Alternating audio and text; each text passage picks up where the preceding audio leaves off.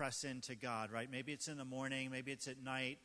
Hopefully some of you do the same thing where you're reading passage of the Word and you're just asking God to speak to you. But, you know, I don't try to just have those discrete moments in my life. I try to say, God, you know what, whenever it is during the day, maybe it's a song that comes to my mind. Maybe it's someone comes to the church door and I need to pray for him. God, I want to be listening. And not too long ago, maybe a month or two ago or so, I was talking with a man named Jack Schreiner. You're going to meet him in a minute if you don't know him. And I had asked Jack, would he consider coming on our missions team? The mission team here meets once a month, and we talk over what we're doing locally and internationally and whatnot. And Jack had come to a couple of meetings, and we were kind of having this discussion, would he join or not? And he's like, Greg, you know what, I just don't feel, even though I've been a missionary in the past, I don't feel like God wants me to be a part of this team. And I'm like, so why is it, Jack? What's your heartbeat? And he started to share what's on his heart. And I'm like, Jack, we need that heart here. Like, you're not seeing it because we don't have it, and you have it, and we need it. So he decided, okay, I will be part of the missions team. And then I went one further. Since I got him to agree on being on the missions team, I said, you know what, even more?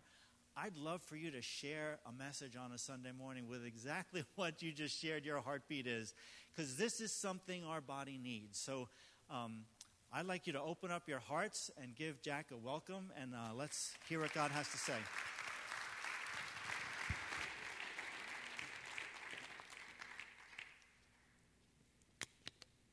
Good morning, Shiloh. All right, would you join me in prayer real quick? Father God, I just thank you for this opportunity to gather with fellow believers and openly praise you, Lord. For no other reason, Father, than you are worthy of our praise. Lord, would you speak through me, Lord, today, and inspire us to love the people in our life as you love them, Lord. I pray that not a word would come out of my mouth that isn't relevant or true and from you. I thank you for this, Jesus. In your name I pray. Amen. Okay, I have 3 confessions to share with you through this message, and I'm going to get 2 of them out of the way right away. The 3rd one, you're going to have to hang in there if you want to hear it. First confession, when Greg asked me to preach this Sunday, I said, well, I'll check with my wife, and we might be busy. And I was hoping we were busy. And I was talking with God about, you know, Lord, do you really want me to do this? Because you know I don't really want to do this. And I heard this voice in my head go, Jack, and I really wanted to die on the cross for you, so why don't you get up there and do this? So here I am. We weren't that busy.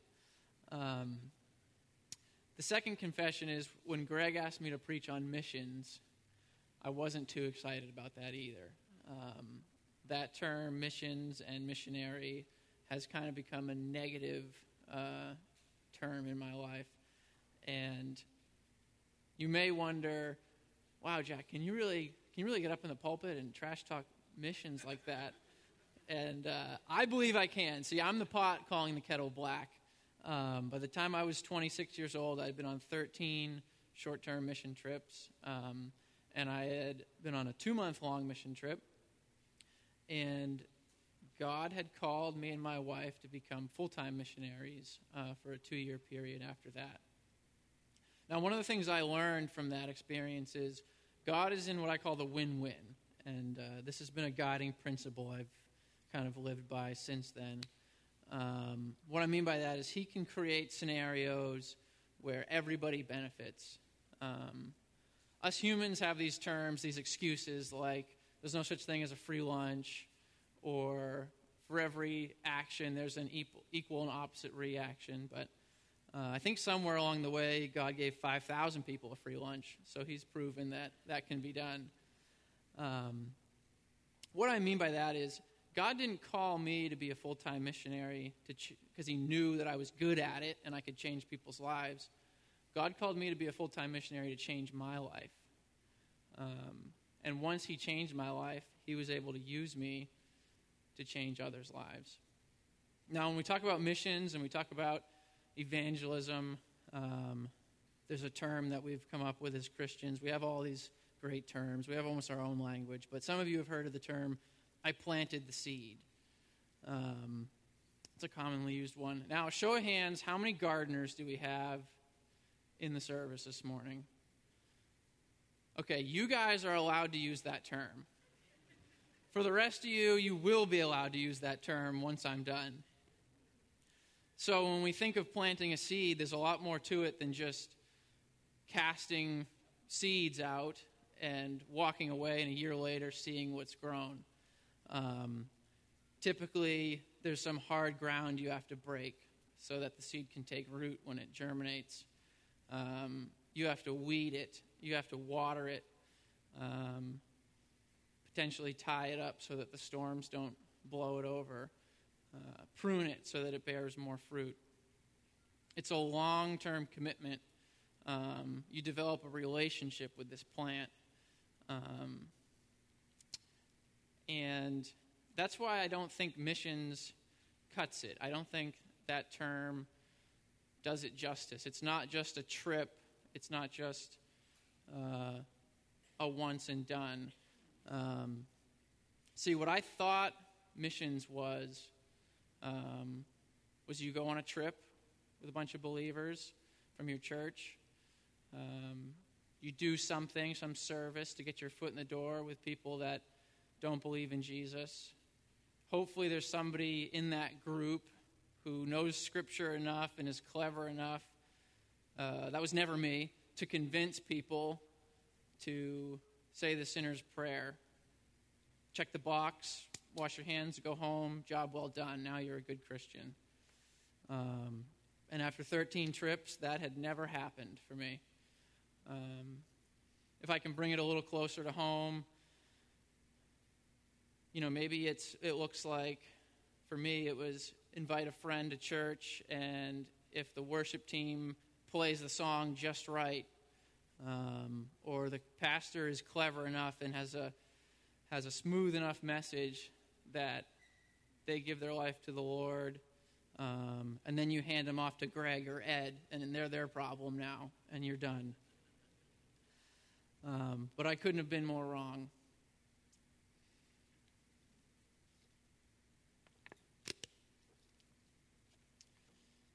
See, God showed me that, one, it's my responsibility to change the people's lives in my life. And it's through the way you live your life. It's a longer-term commitment than just throwing a seed in the ground and walking away. Jesus has a much better term for it. He calls it discipling. And he laid it out pretty clearly for us, pretty plainly for us, which I appreciate, in John chapter 13, 34 and 35. He says, "A new command I give you. Love one another. As I have loved you, so you must love one another. By this, all men will know you are my disciples, if you love one another." Now, I love this. It's very, very clear, very plain. And thankfully for me, Jesus picked very plain men to disciple, fishermen. I like to look at it like this. Jesus is getting ready to leave. He's broken ground with these guys. He's planted the seed. He's watered them. He's propped them up. He's hoping that they will bear fruit of their own. And he gives this advice to them as he's leaving. And I think it was done in this environment, in this atmosphere. He's like, look, just in case you don't get it, just in case you get confused by everything along the way, I came as the living example for you. Just do what I did. Just love the way I did. And people will know that it comes from me. See, when you love like this, you can't help but share God's love, hope, and grace with the people in your life. Now, here's my third confession, and it's a doozy. When I'm left to my own devices, when I'm not pursuing God, when I'm not asking Him to empty me of myself and fill me full of Him, you know who I love? Me. Me, and I love the people that make me feel good, and that's it. But you know what? God can change that. He's changed that for me, and I know he can change it for you. I found 3 prayers when I was in West Virginia that completely changed my life. And I know they can do the same for you. The first is, if we could just go to that slide. Help me to see the people in my life as you see them. God, help me to see everybody I come in contact as your creation, as your children, even the ones that may be difficult to love. Father, fill me so full of your love that I can't help but share it with the people in my life. This is a big one. This is the one that changes the atmosphere from an awkward persuasion to get somebody to believe what you believe to I have benefited so much from God's grace, peace, and hope that I have to share it with this person. I can't let them go another day without feeling what I'm feeling. The third is, reveal to me the branches in my life that need pruning so that I can bear more fruit for you. You know, it's so easy in this culture to get too busy for people. Maybe you're overcommitted and you don't have time to give the guy who you know lost his license a ride to work, or help a neighbor clean up a blown down tree and listen to him as he talks about his marriage falling apart. You know, maybe you need to stop listening to what you're listening to because it's affecting the way you see other people in your life. Maybe you need to stop watching what you're watching. I don't know, but I promise this, when you pray this prayer, God will show you the areas in your life that you need to prune off. For me, just recently, God's asked me to give up alcohol for a period of time. Now, I don't have a problem with drinking. I don't think it's a sin. Jesus turned water into wine. But this just happens to be a branch in my life that isn't bearing any fruit. And he's yet to show me what fruit's going to come of that, but I'm excited for that. Now, when you pray these prayers, be ready for your life to change, because it will. I remember in West Virginia getting to know my neighbors and the tragedies that they faced, the drug addiction, the overdoses, the deaths in the families. Their pain become your pain when you pray these prayers, when you see them as God sees them. I remember doing dishes and just sobbing one day, thinking about all that my neighbor has been through. And that emotion is what motivates you to share God's love with them. And it's in that environment that the gospel spreads, not out of obligation to be a good Christian. So I have a practical opportunity for you. We mentioned Shiloh Fall Fest. I challenge you guys to invite somebody you know to this that could benefit from being amongst believers, being in the fellowship that you're in, but not because I'm up here and I appear to be holy and I'm telling you you need to do this to be a good Christian. Do it out of your desire to share what you have in God, share what you have in this community with somebody else who you know needs it. And you will win. As I mentioned, God is in the win-win. There is nothing more satisfying than filling your heart so full of God's love that you can't help but share it with the people in your life. It changes your life, and it changes the people's lives that are around you. No TV, no car, no job success, no fancy house will bring you the satisfaction that comes from sharing the gospel in this way.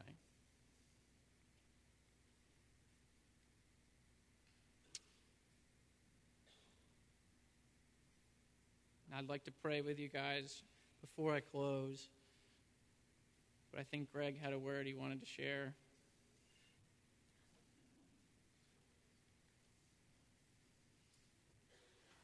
You know, so part of us listening to the Holy Spirit is just saying, okay, what is it that God has just said through Jack that we're connecting with, right? I listened to this first service, and I just wasn't quick enough to get up here first service, but I said, Jack, would you give me a few minutes at the end of second service? Because there's some things that I'm hearing that I don't know if you're hearing them or not, but I just want to say, what's the connecting points for you? What are the connecting points for me? But I'll give you one of my connecting points. Jack said, lives are changed by the way we are living our lives. And you know what? I'm challenged by that, right? Are we living our lives? Am I living? Let's make it personal. Am I living my life so that other lives would be changed? What does that look like, right? I mean, there's something. This guy's been on the mission field. Like, I just revere people that would give their life to be on the mission field. He's been on the mission field, but it's, you know, we've got a missions team here, and our mission statement at Shiloh is this, that we want to create opportunities, local and international, that would be on-ramps to learning how to live a missional life. It's not that the activity in and of itself is, wow, I've been a missionary because I've gone on a week mission trip, or I've been a missionary because I went to 1269 and served a lunch. It's not the service that's the mission part. It's the heart that's the mission part, right? And all these opportunities, all they are is on-ramps. So lives are changed by the way we live our life. So now I got to ask the question as we just close the service, how are we living our life? Is there something that God would say to you? I know he's talking to me, but is there something he would say to you? Okay, the way you're loving your neighbor is kind of like Jack's confession. You love people that love you back because that's all that you want to surround yourselves with, right? But isn't it a lot more like Jesus to love others with Jesus' love? It's not always the people that love you back that he calls us to love. And that's challenging. It really is challenging. So what stands in the way then? Is it really just my selfishness that's standing in the way of me growing like you have for me to grow and me being touched? Can you put up his 3 points for a minute?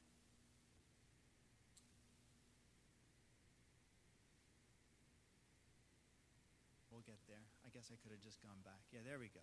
So help me to see people in my life as you see them. Who has God put in your life? Just as we're closing, Jack's going to pray for us in a minute, but just think, who is God put in your life? You know, maybe you're like, God, take this person out of my life. Maybe that's been your prayer, but maybe God is saying, no, I've put them there for a reason. Right? It may be people that you love and you need to love them more. Maybe people that you're not loving, and God's saying, no, I want you to forgive them, and I want you to show my love by that. So who is God put in your love? And now, you know what? We can't love unselfishly the way Christ loves unless he fills us. And man, that's my prayer this morning, that I need to be, God, I need more of your presence in my life. I need to be filled. And as Jack prays in a moment, I'm asking you, would you join us in saying, God, would you fill me so that I can love people the way you've called me to love? But there's something about the scripture that he read, right? Jesus said, okay, I want you, it's a new command, love others the way I've loved you. But it goes beyond. It's the love you have for one another is how they're going to know you're my disciple. And that love isn't just the love for the people that are your neighbors or maybe the unsaved. It's our love we have for one another here. And you know that the reality is whenever you're in a family, if you can think about growing up, did you ever have a fight with your brother or your sister? Yeah, I know I did. But it's when we have those issues amongst us as a family where, yeah, we kind of rub each other the wrong way. All right, how do we love then? What does love look like then? Because when we don't get it right, that's a display for the world. But when we blow it and we come back in forgiveness and in love towards one another, that's also a display for the world. So what is the world seeing in us? So Jack, I'm going to turn it back to you now and say, yeah, I need what you're saying. My life isn't where I want it to be, and I'm gonna stand here and probably just kneel at the altar as you pray. But I'm gonna invite you as Jack prays. If you want to get in on this prayer, why don't you kneel just right where you are? All right. So Jack, help. Okay.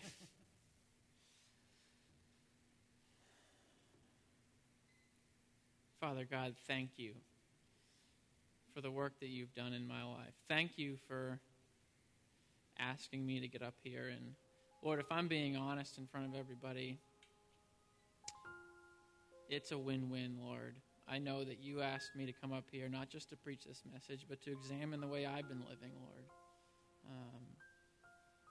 Because it hasn't been a life that's changing lives, Lord. And it takes constant maintenance. So, Father, as I pray this prayer of the congregation, I ask that you would include me in this, Lord.